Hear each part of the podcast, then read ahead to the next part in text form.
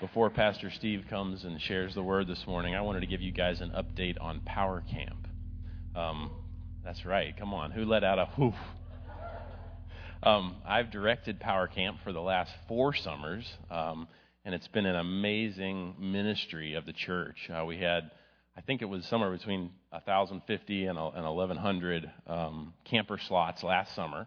Um, it, it, ran for seven weeks this past summer and uh, we had 144 little ones give their lives to Jesus. Isn't that amazing?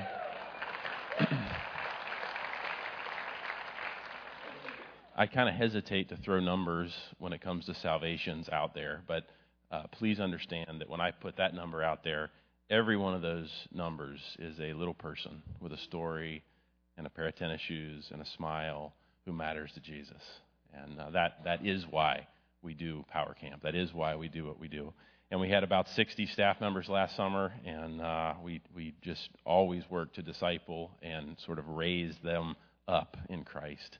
And uh, this summer, like the last four, we are already planning and preparing, and I am so excited because this summer, uh, what we are doing is we have hired a director, and I am going to slide into an executive director role.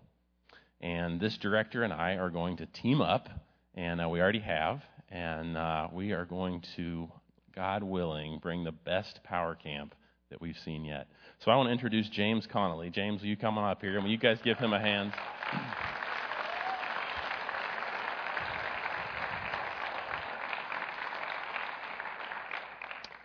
Um, James is a dear friend of mine, and uh, he's got an incredible heart for God, an incredible heart for young people, high, high character and integrity. And uh, I just love the way this man carries himself. I love the way he walks with Jesus. And I love the way he inspires the younger generations to walk with Jesus. So, uh, James, we are thrilled to have you on board. Um, I am thrilled to have you on board. You. Would you tell us just a little bit about your relationship with the Lord, your testimony, your story, uh, just, just as a church? Tell us who you are. First of all, thanks for letting me talk a little bit this morning. It's an honor to be here amongst just the richness of the history of Myrtle Grove and the body here. Hey, Barry. Um, I love what I've seen just in the last few months being part of this church body and being introduced through Michael and a few other close friends here. Um, I've lived in Wilmington since I was five. I spent a short stint in California going to Bible college. I came back and went to UNCW, graduated with a communication studies degree there. I came to know Jesus at 16 years old. I came to a place, like many of us do, I think, where I realized life is nothing apart from Christ, and in Christ there is fullness of life. Um, and even Psalm 16:11 comes to mind. You make known to me the path of life. In your presence there is fullness of joy, and at your right hand there are pleasures forevermore. So that's what I've seen in Christ. That's where I've found life. And um, over the seasons, I, have come into new uh, opportunities for ministry. When I was 18, I started a camp called JC Surf Camp, and this is our 10th year doing that. I'll be assimilating into the Power Camp role, obviously, and be handing that off to some close friends, Lord willing. But um, I'm excited about what God is doing here already and how I can be a part of it. Aren't you excited already? I mean, do you feel the energy this guy's got? Um, so, James, tell us in a word or two just your sense of call. Why, why, church? Why summer camp? Why kids? Why ministry? Tell us what's going on there. I I was wondering how I would articulate this uh, when Michael asked me because he he told me what he was going to ask me beforehand, and um, I'm, I'm going to read a scripture that came to mind during worship, which, by the way, was that not incredible or what? That was so awesome. So, can we just give it up for the worship team? Because that was awesome.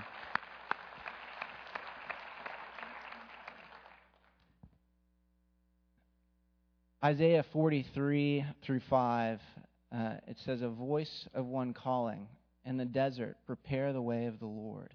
Make straight in the wilderness a highway for our God. Every valley shall be raised up, every mountain and hill made low. The rough ground shall become level, the rugged places a plain, and the glory of the Lord will be revealed, and all mankind together will see it, for the mouth of the Lord has spoken. I used to walk around when I was going to college, and I would just sing, Prepare the way, prepare the way of the Lord. And I would just sing it all the time. And, and so the scripture came to mind this morning during worship, and I thought about you guys know that Christ is preparing a beautiful bride for himself, right? He's going to come back and he's going to take his beautiful bride and he's going to take her with him. And I thought, well, what, what better calling would it be than for all of us to be made beautiful for Christ? And so, whatever part I can play in doing that, that's my role. Lord willing, as the opportunity comes, I would love to be a pastor one day. I'm the new director of Power Camp. My heart is to pastor and to preach as well. And as the doors open, I would love to step into that. Amen, man. So good.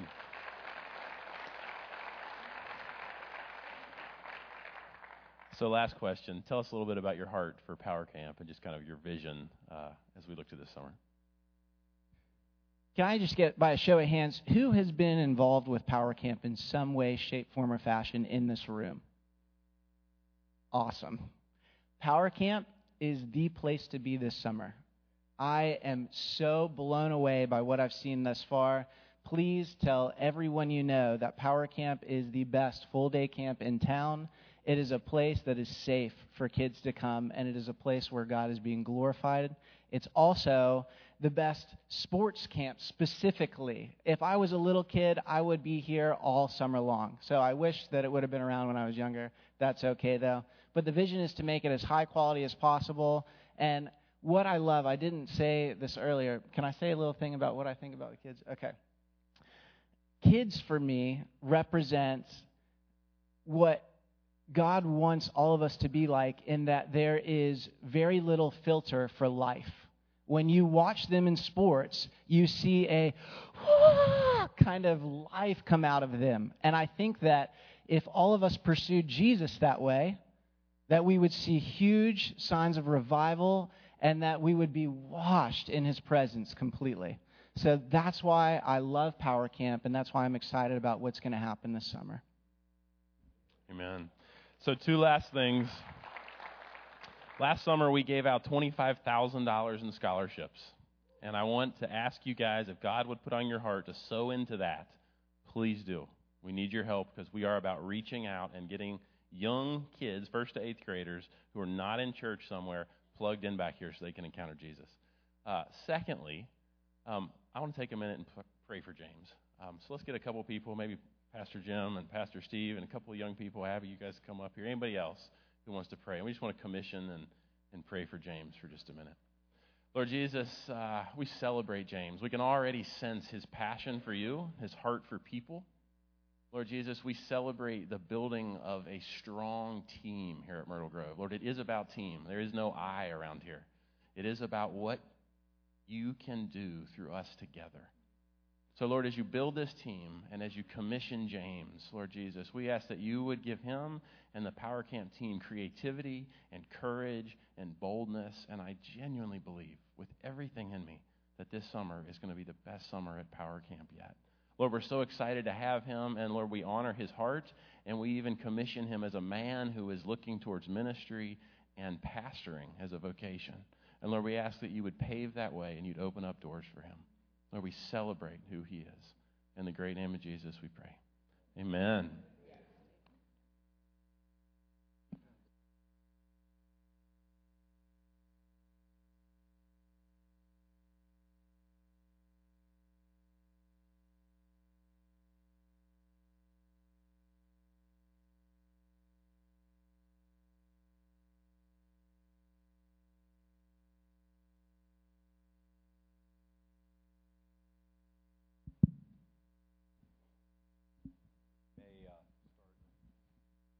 Good to have uh, men and women uh, of this caliber around us in these days. And it's so exciting uh, to see and to hear what God is doing among us.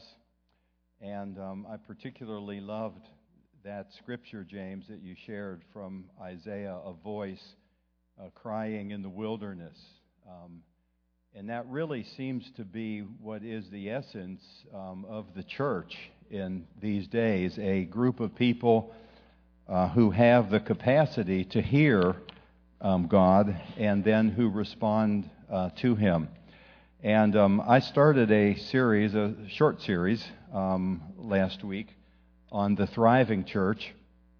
And um, I'm not so sure uh, how effectively I communicated what was in my heart, uh, but this uh, notion of thriving church is just a, a, a, uh, a willingness for us to look outside of ourselves, outside of Myrtle Grove, and look at some of the trends, and then to either compare what do we see in those churches who are not thriving, and do we see that about ourselves, or contrast, uh, yeah, that's what is happening out there, and that's not happening in here.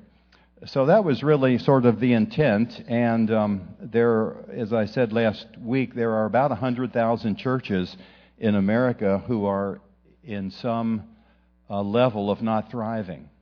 And um, that may be a staggering statistic for you, but a thriving uh, family is one that's growing. A, a, thriving church is one that's succeeding. It's, it's accomplishing its primary calling. And uh, it is that that we really want to focus on.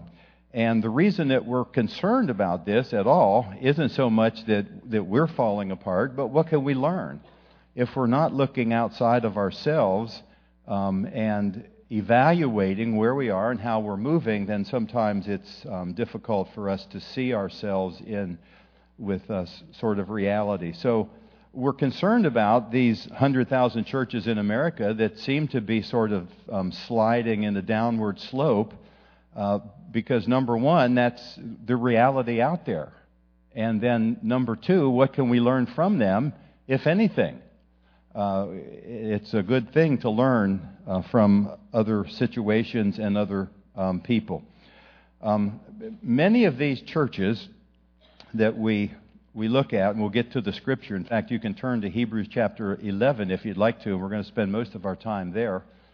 Um, most of these churches uh, who are uh, sort of not thriving are doing so because of some um, some commonalities, that, some things that they have in common.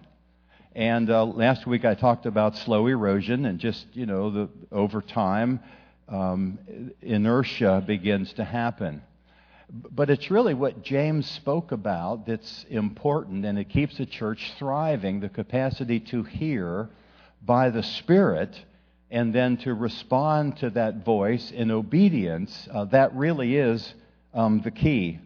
Uh, so uh, a lot of these uh, churches that fail to thrive um, experience something that has been called um, the past is the hero. now, what does that mean? Well, it means that um, there in, in any human system, it's very easy uh, for us as human beings to become comfortable with what we have experienced in our past. And to the degree that we become sort of uh, I'm talking people, churches, humans, the more we become fixated upon the, the past, the more difficult it is to make changes in our lives that keep us moving forward. And I think most of us would see that that's a, a, a fairly accurate um, principle. So, where there have been churches or are churches where the past has become the, the hero, um, they, those churches, can hold on too tightly to the past. And the way that has looked, if you do a sort of a sociological evaluation of these churches, they're kind of going into this, um, this slide, is that everything about the past is, is what was good. Now you see that becomes very myopic, you know, it, it, it, because it's not true. Uh, but, it's, but it's more comfortable for some people to look at the past. And for example, um, some commonalities that some of these churches experienced, actually all of them that ceased uh, to thrive, is that um, they become fixated on past worship styles. It, it's, it's, it's, it's the way we did it then.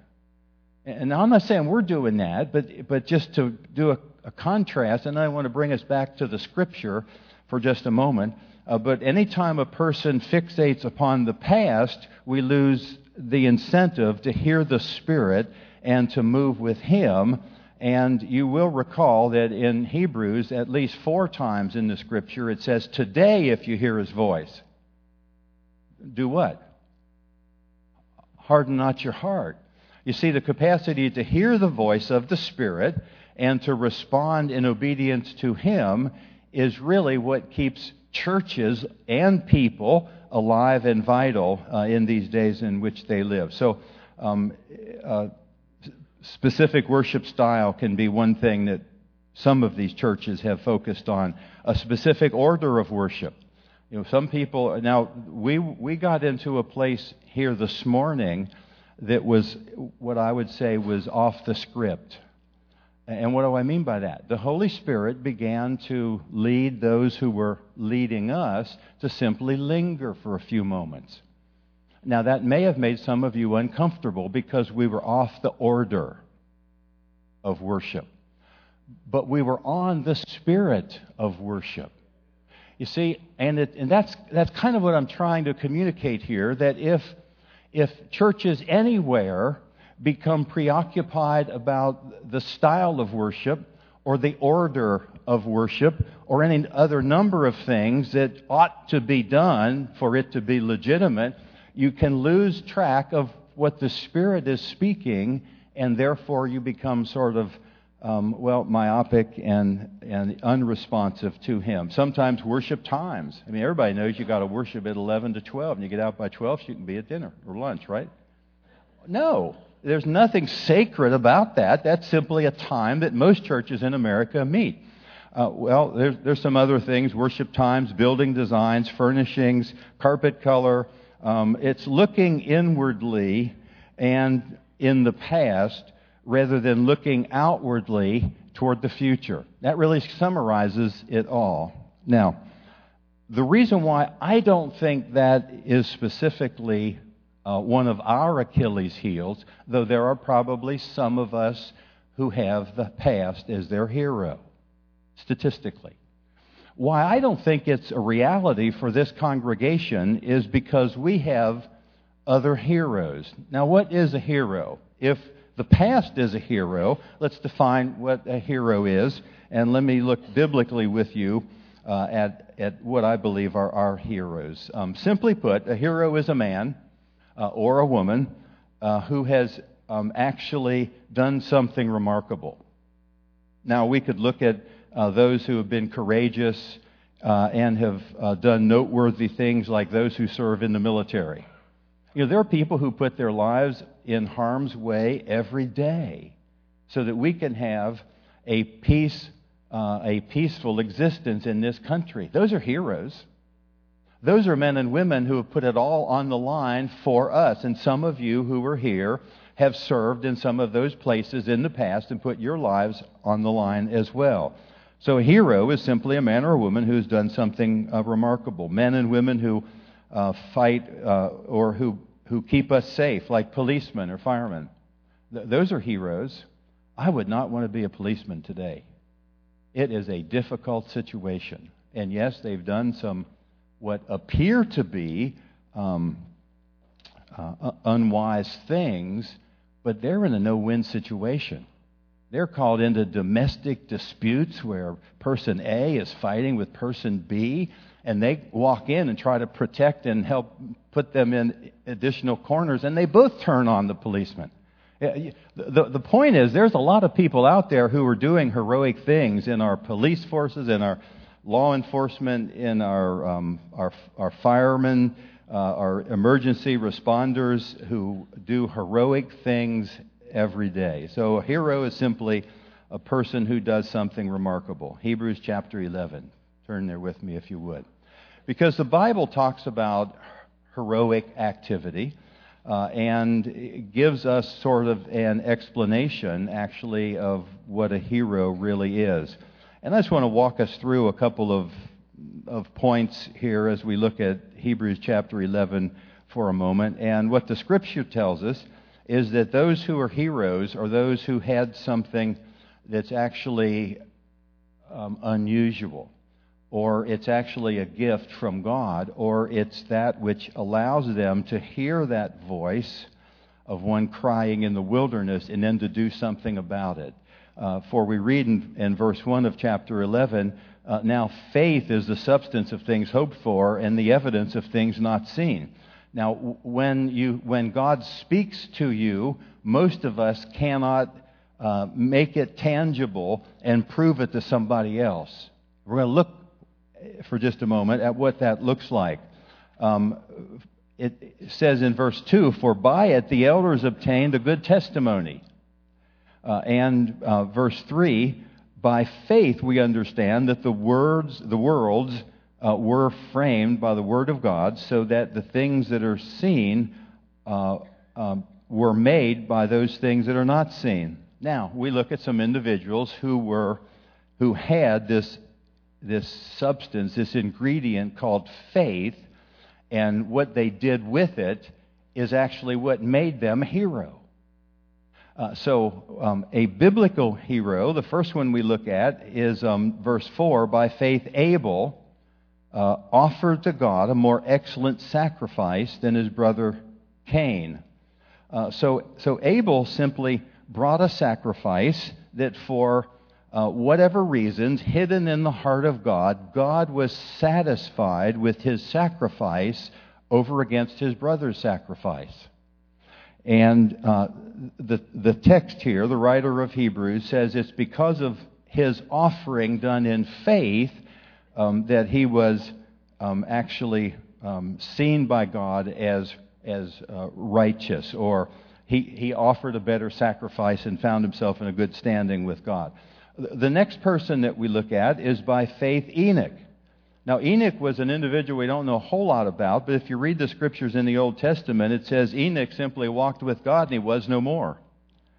And what that means is that Enoch was a man who, who walked with God in, in such an intimate sort of relationship that when it came for the time of God taking him out of the world in which he was living, he simply was no more. You know that little phrase from Star Trek, beam me up, Scotty? That's, that's sort of what happened. He, just, he was just walking with God, and God said, okay, your time is, uh, is over, and he was no more. Well, uh, his name is put in Hebrews chapter 11 um, because he did not see death the way most humans see death. Enoch was taken away before God because of his relationship with him. Now, this next one is kind of interesting. Now, we're looking at heroes. Just want to remind you what we're looking at here. We're looking at Hebrews and what makes a man or a woman um, significantly different in the, in the eyes or in the heart of God. The next one is Noah. And if you look at uh, Noah in verse 7, it says, By faith, Noah, being divinely warned of things not yet seen, he was moved with godly fear and he prepared an ark. Now, what made Noah specifically uh, or uniquely different from all of the other men and women upon the earth uh, right at that juncture is that he heard God speaking to him and he obeyed what he heard. And look at what the scripture says about him. Um, he prepared an ark, being warned of those things that are not yet seen. In other words, he heard a voice, the Lord speaking, he obeyed that voice even though he didn't see the end result of it. You see, faith is the substance of things hoped for, it's the evidence of things not seen. And this man, uh, Noah, heard the voice of God. He responded to the voice of God in, in faith. He obeyed that voice, and he started to put together a wooden boat while all of his friends were gathering around him, snickering at him. How would that feel? if God told you to build a huge craft in your backyard. Oh, make it about 100 feet long so you couldn't hide it behind any fence. You know, make it about 30 feet tall so all your neighbors could see it. And they would then come and look over your back door and uh, your back fence and they say, Hey, John, what are you building back there? Uh, well, God told me to build a big ark. Oh, really? It hasn't rained in a long time. Are you expecting a big rain? Oh, well, see, see, the point is, the Spirit of God sometimes will speak to a people, and God has given us a unique capacity to hear His voice. And when we hear His voice, and then even though it may seem uh, foolish to some people, when we step out and obey that voice that God has spoken to us, God reckons that to us the same way He did uh, to Abraham. In fact, the next person we look at here is Abraham. We saw Abel uh, had a better sacrifice. Enoch walked with God in such a way that God just took him up. Uh, Noah built an ark, even though he couldn't uh, see uh, that which uh, God called him to do. But it says then in verse 8, by faith Abraham obeyed. I love this verse. Watch this. Abraham obeyed when he was called to go out to the place which he would receive as an inheritance. Look at the next phrase. And he went out not knowing where he was going. Abraham believed God, and God called him to leave his country and to go somewhere, but he didn't know where he was going. What was he doing? He was simply obeying God. Now, there are some of us here who are, because of our humanity, there, there are people in churches everywhere who have to know where they're going. It is as if my knowing everything is what's going to make me successful or not. And that's not true. Abraham heard God speak, and Abraham obeyed God, and he obeyed God even though he didn't know where he, is, he was going. Can anybody relate to that? You see, I, I, you know, what do you want to be when you grow up? I don't know. What I know is the Spirit of God has spoken to our hearts collectively, and He has called us to go somewhere, which is where? Follow Him and be about His business in the world and sharing the good things of Jesus every place we go. And apart from that, we can't really say where is our final destination on the earth. But we know that we're not building a destination that is on the earth. So Abraham obeyed God and he left his country even though he didn't know where he was going. Some of you need to hear this morning that it's okay not to know where you're going. I mean, we know where we're going ultimately. But in terms of, of some of us want to have three steps to a powerful strategy for this week. Do you hear what I'm saying? Some things aren't knowable. Following God can sometimes look foolish, Noah. Uh, following God does not always get you over there. Following God might get you in a whole different place, but you can rest, be rested, you can rest assured that when you hear His voice and follow Him, that's the most important thing hearing and obeying. Well, the list goes on, and I will take a lot of time here, but Sarah uh, conceived at an impossible age. Why? She believed. Um, uh, Isaac, it says, blessed a future uh, generation.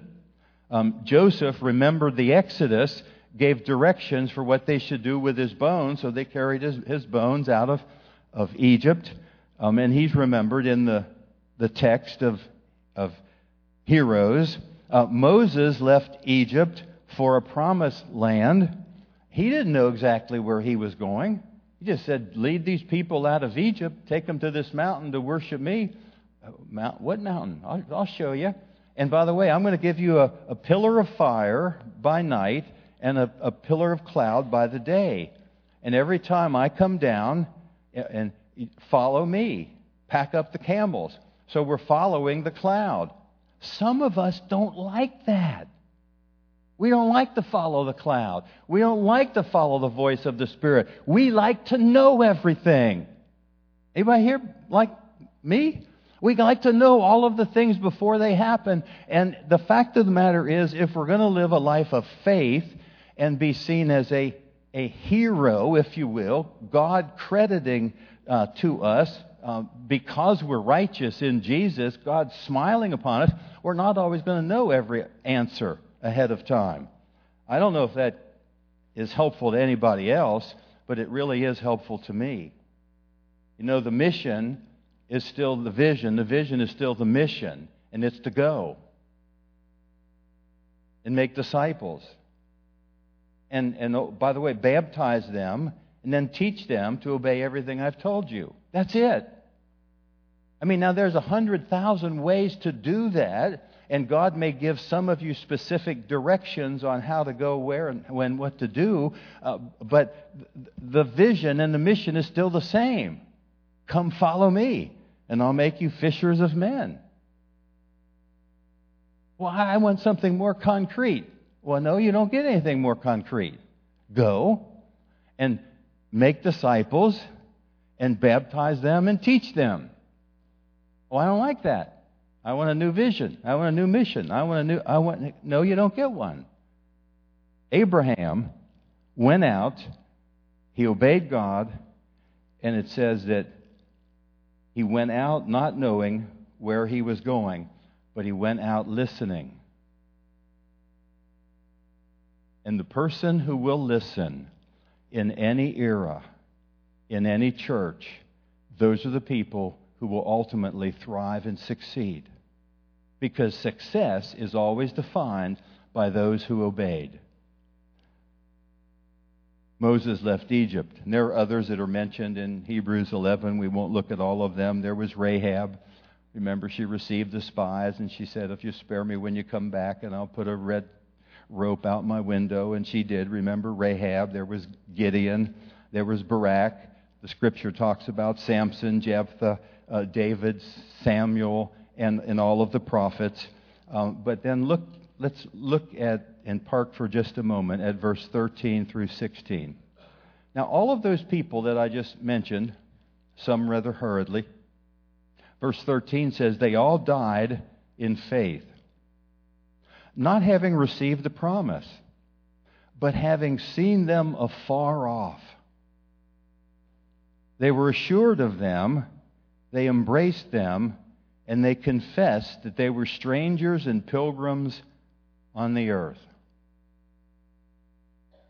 Verse 14 For those who say such things declare plainly that they seek a homeland. Now, truly, if they had called to mind that country from which they came out, they would have had opportunity to return there. Remember the Israelites when they left Egypt? They remembered the leeks and the garlics in Egypt. Let's turn around. At least we had the leeks and the garlics. Oh, we forgot about the bricks and, you know, making the bricks and the taskmasters and the whips on our backs, but we remember the good old days. They, re, they were able to remember that the past was the hero, even though it wasn't such a big heroic time. And then verse uh, 15. And truly, if they had called to mind that country from which they had come out, they would have had opportunity to return there. Verse 16. But now they desire a better country, that is, a heavenly country. Therefore, God is not ashamed to be called their God for he has prepared a city for them. Let me summarize four points that I see in these verses 13 through uh, 16. The first one is um, they believe God, and that set them apart. They believe God. You know, when you come down to it, believing God is what set uh, all of these individuals apart. Abel believed, Noah believed. Um, Enoch believed. Abraham believed. Sarah believed. Isaac believed. Joseph, Moses, they believed. And not only did they believe, but then they acted upon what they heard or believed. So obedience then becomes the very uh, first and most important thing in their life. The second thing is that none of them knew the outcome of their obedience ahead of time. They believed God, and they began to obey God, even though they didn't know the outcome of, of what, was going to, what was going to be the outcome of their believing God. They didn't know that. So they believed God and they obeyed God, but they didn't know the outcome of their obedience ahead of time. And thirdly, They saw themselves as foreigners uh, in, in this land. Remember the old gospel hymn, um, I'm just a passer through? How's it go? Can anybody remember that?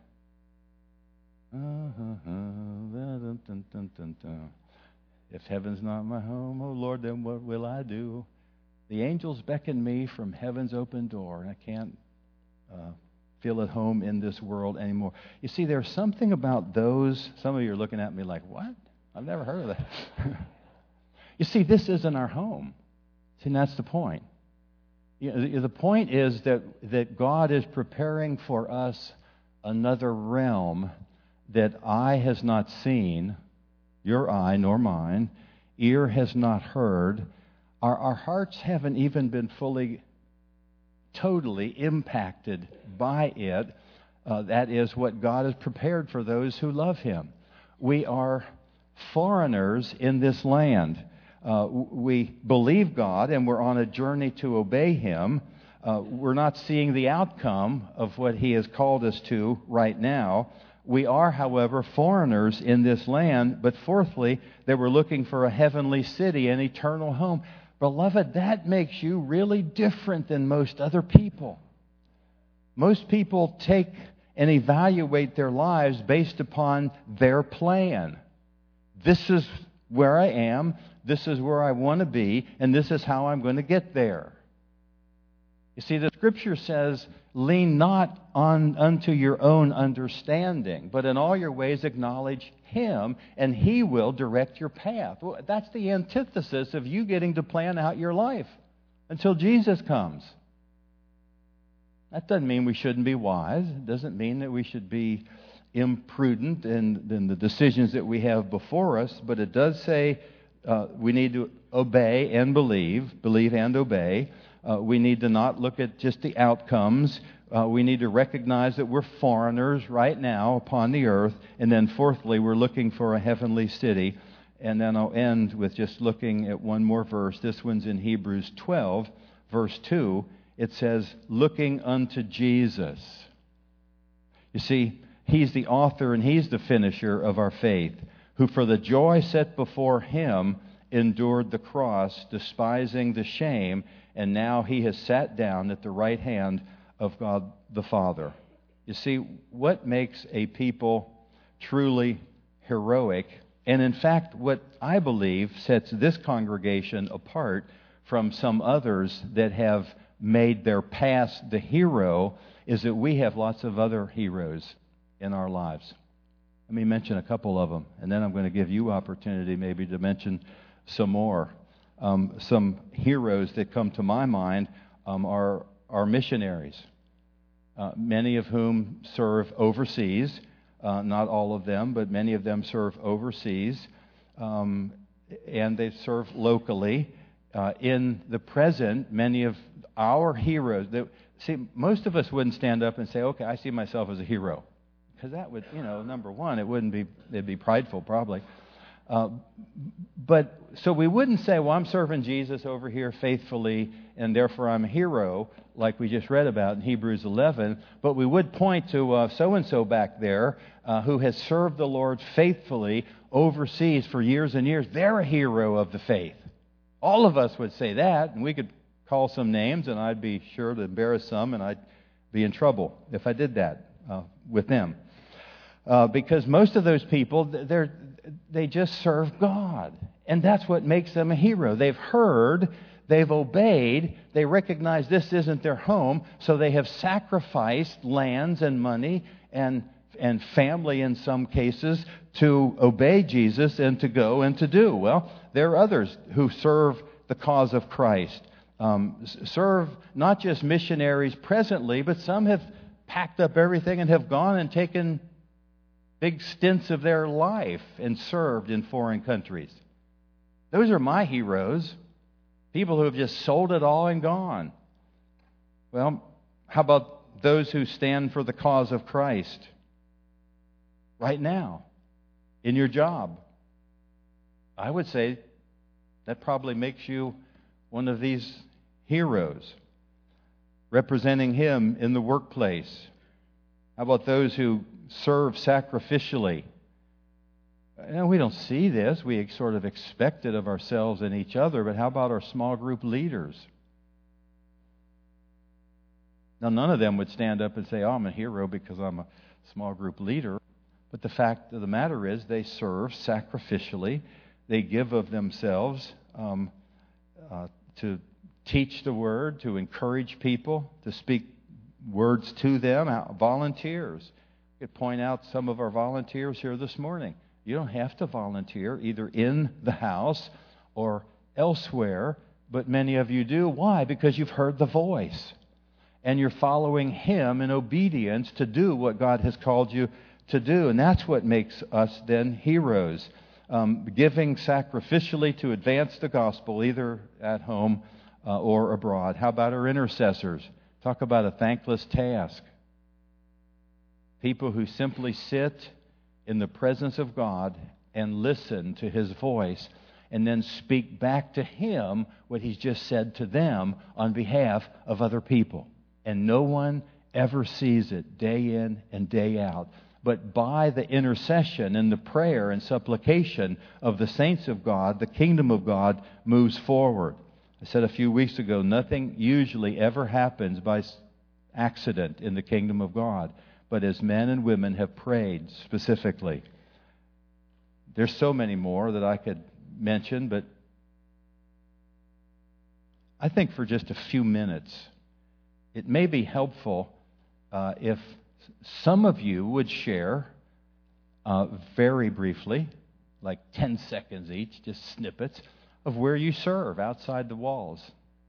Now, we, uh, most people see how you're serving inside the walls, but um, uh, Steve, is, is, Carol still there? There's Carol. She was kind of leaning down. Could I speak what you shared to, with me in an email not long ago? Carol and Steve Wallen, this just came to me. I didn't. Um, would you tell us what you're doing? Maybe that would be better than me doing it. Just, just a few minutes. What's God called you to, and how does it connect to Alexis? You know, that's the what I'm talking about. Share just a minute. My daughter is a nurse in the neonatal unit at New Hanover, and she gave us a heads up of an opportunity that you can volunteer and hold babies, neonates. So Steve and I um, volunteer in the neonatal unit, we hold little babies who are called NAS babies, neonatal abstinence syndrome. They're coming off drugs, they're agitated, and they just need to be held and loved. So we pray over them. We speak God's word to them. We sing over them. We love on their parents. We love on the staff. And we do it together. Isn't that amazing or what? Now, they would never say they're heroes, but I think God would say they're heroes. Loving little babies that are being born with physical challenges, with drugs, who don't have a mom and a dad who are able but just to pray for them and love. Thank you. I know that may have embarrassed you, spur of the moment. Somebody else, what are you, what are you doing outside the gate? Just take a minute. It doesn't have to be you know, dramatic and one upsman, but where are you serving? outside outside the gate. Anybody? Run. Step out here real fast. Yeah, real short. Um, I've been going for the past oh, three years over to the county jail in uh, off Juvenile Drive, and it's been a wonderful experience for me, really. Uh, these guys being formerly the bad boys of the block, uh, I'm thinking, first I was a little intimidated, and then I thought, wow, God really wants to love on them. So um, it's just been phenomenal because it's helped me to grow, but also the flow of the Holy Spirit through me as I'm talking or d- doing different things to show them. Like I was going to show them the war room, but uh, that's coming up. Um, but it's just marvelous in that they receive, and the Lord has given me so many downloads over this.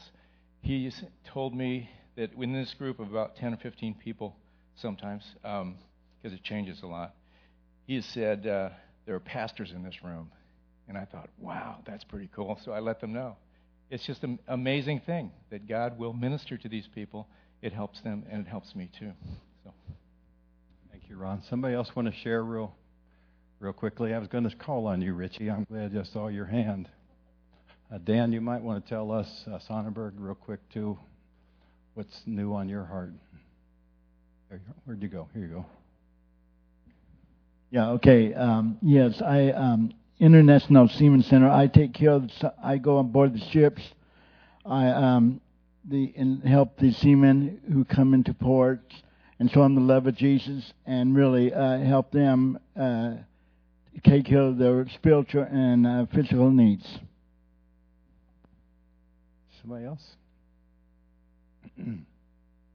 Taking care of physical needs. Yeah. Bubba Clark.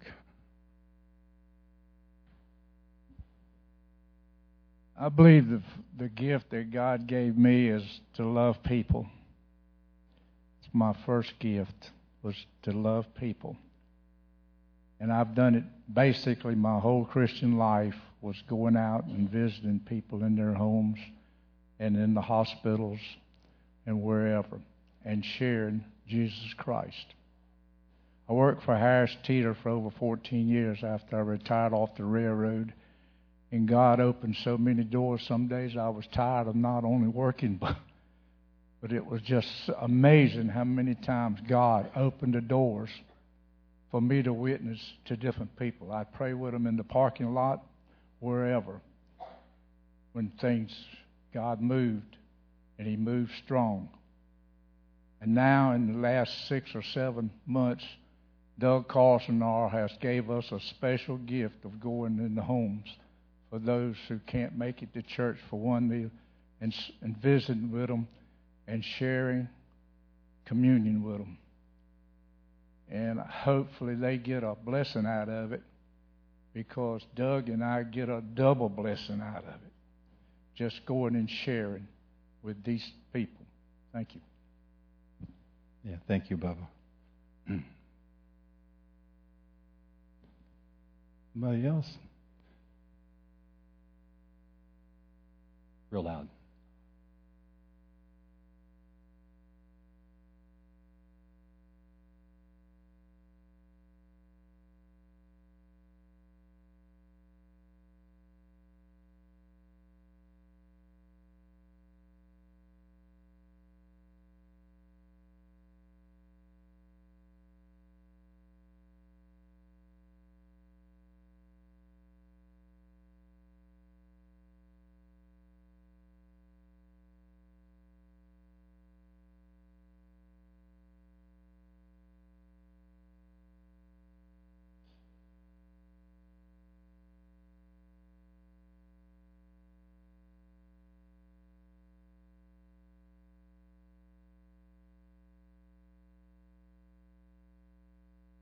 That's right. Thank you, David. Through business, through every, every way, God calls some people to go overseas, as the Coles back here, and give sacrificially. Dan, you've been called.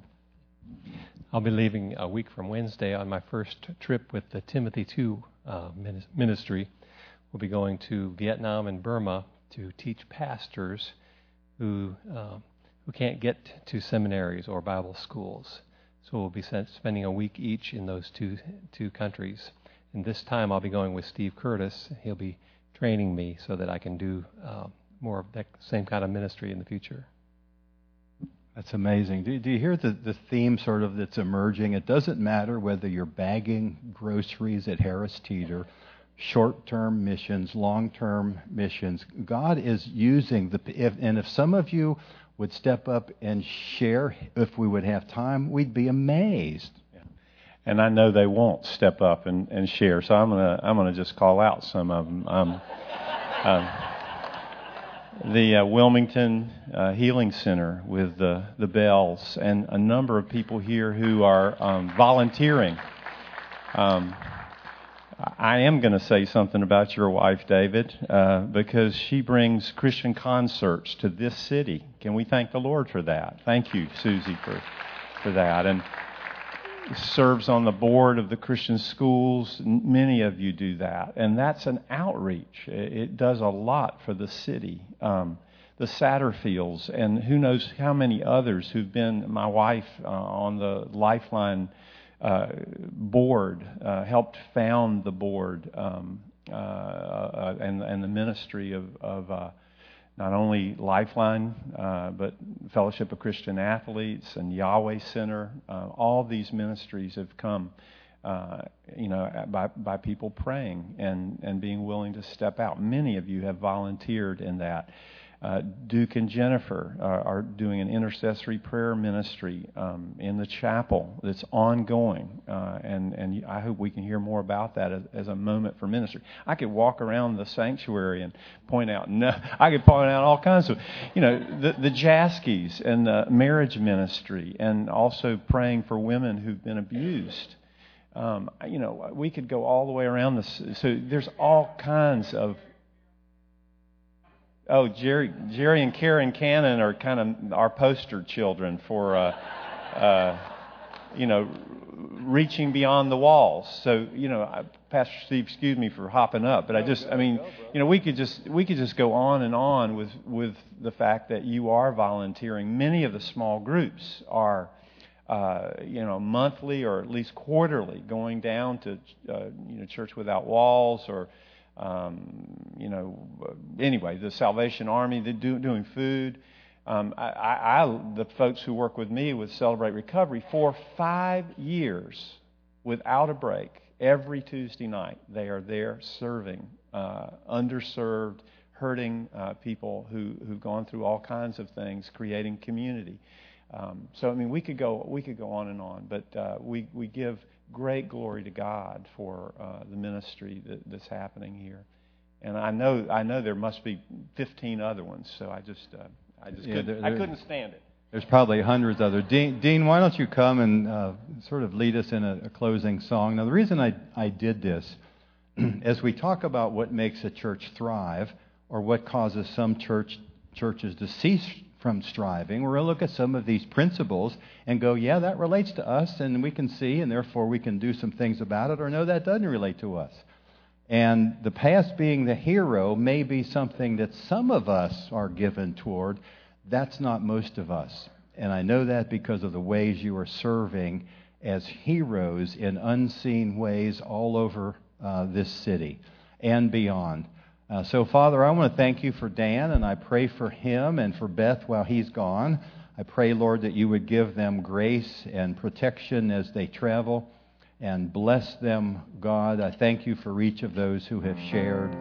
And Lord, all of the unsung heroes of our congregation, those who are serving overseas, those who have served in the past.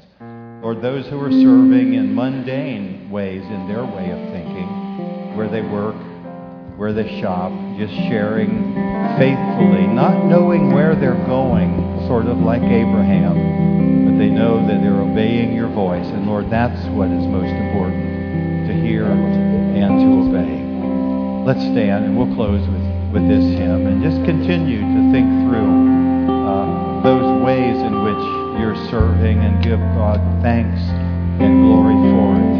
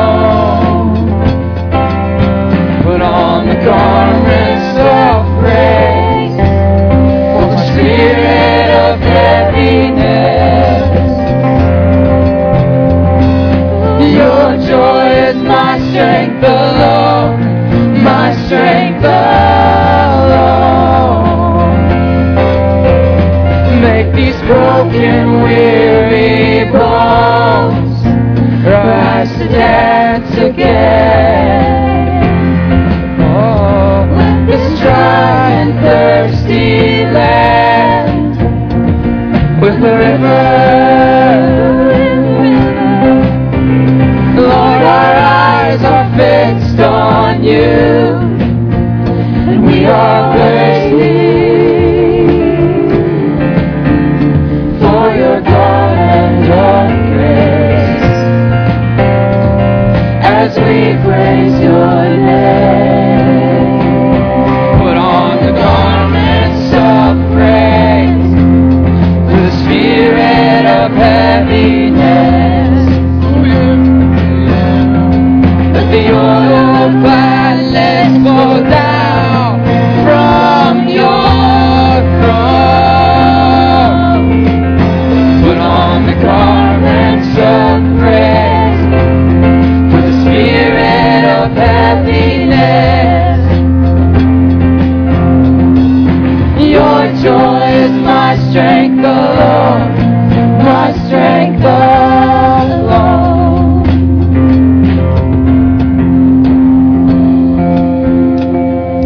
give a hug, a, a handshake, a word of encouragement to those who are around you. And have a wonderful day today. If you'd like special prayer, we'll be lingering up here worshiping and praying. God bless you.